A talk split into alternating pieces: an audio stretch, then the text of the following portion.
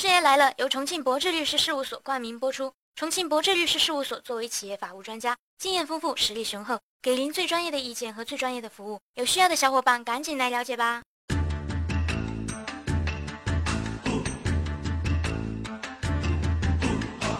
上期节目呢，咱说了孕妇跳楼的责任归属，今天咱继续。啊，师爷还是这个话题呀？您怎么也学会炒冷饭了？嘿嘿，不是所有的良心节目都能叫师爷，也不是所有的旧事儿重提都是炒冷饭。咱今儿个要说的是代理授权的事儿。代理授权，那跟孕妇跳楼有什么关系呢？关系大了去了。我问你，孕妇疼痛难忍，想要剖腹产，没错吧？嗯哼。那为什么医院不给她做剖腹产呢？因为不是她的家属拿不定主意的时候，医生也建议不用啊。那为什么医院不听孕妇当时说的，而要坚持听她家属的话呢？这个，这个，对呀，为什么呢？因为在这件事上，医院把家属看作是患者的代理人，那么这件事上的决定权就牵扯到今天咱要讲的代理和授权的问题了。根据我国民法规定。代理是指代理人以被代理人的名义，在代理权限内与第三方实施的民事行为，直接由被代理人承受其法律后果的民事法律制度。B 是爷，我只要听最接地气的说法。通俗来讲嘛，就是你让别人以你的名义代你办某些事儿，代理代理代为处理嘛。哦，明白了，就像师妹我让室友替我签到，以我的名义，室友就是我的代理人。嗯，本师妹的理解能力又上了一个档次了。得了吧，你这理解能力三十分不能再多了。师爷，您先别说我，这孕妇事件中的家属可不算是什么代理人吧？我可是听说代理人要签什么授权书的，没见哪个家属签过啊。哼哼，被我找到破绽了吧？算你还有点知识，这就咱们要接着说的内容。代理关系主要分为两种。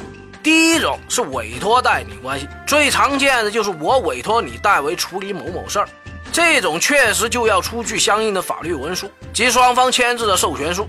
第二种就是根据法律规定直接产生的代理关系，主要是为保护无民事行为能力人和限制民事行为能力人的合法权益而设定的，比如父母对未成年子女的监护所包含的代理，这种代理你签过授权书吗？啊？是耶，你说这个我是有童年阴影的。遥想当年，在那万恶的小时代，年年发压岁钱，可最后通通都被老爹老妈以各种正大光明的理由装进了自己的口袋。现在想想，这不会就算是代理吧？呵呵，很贴切。谁让你那时候属于无民事行为能力人呢？父母作为你的监护人，当然可以代你支配压岁钱呢。咱们要感谢师妹以童年的悲惨经历为我们现身说法啊！所以说代理其实并不少见，在生活中你可能不知不觉就被代理了。那这个事还真是跟我们的生活息息相关呢。没错，咱再说回医院孕妇的那件事儿，知道为什么医院总是要求患者家属签一堆同意书啊、授权书之类的吗？因为家属是患者的代理人吧？嗯。对于许多患者来说，时时刻刻受到病痛的折磨，在这种状态下，很难做出一个理性的判断和决定。就好像事件中的孕妇，因为疼痛和恐惧，突然叫道：“我不生了！”难道医院就真不给她生了吗？肯定不行啊！那些昏迷或麻醉中的病人，在手术台上，难不成还要等他醒来，亲口说个“我愿意”？对呀，同理嘛。如果孕妇家属不同意做剖腹产，那么医院按照孕妇当时的意思做了，日后要出了什么问题，或者孕妇本人在清醒状态下后悔了，那这个锅哪个医院愿意背？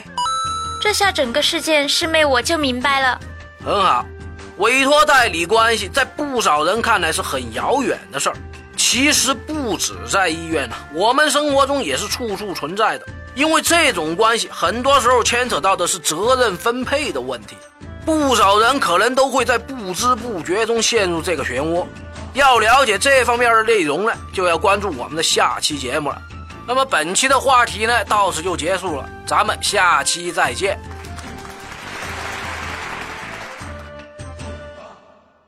谢谢来了，用最最通俗、幽默的方式给大家讲解法律小知识，提供法律小方法。有问题的小伙伴欢迎来跟师爷交流，我们会在第一时间根据专业人士的意见，给你最轻松易懂的答复。还有要记得打赏哦，谢谢大家。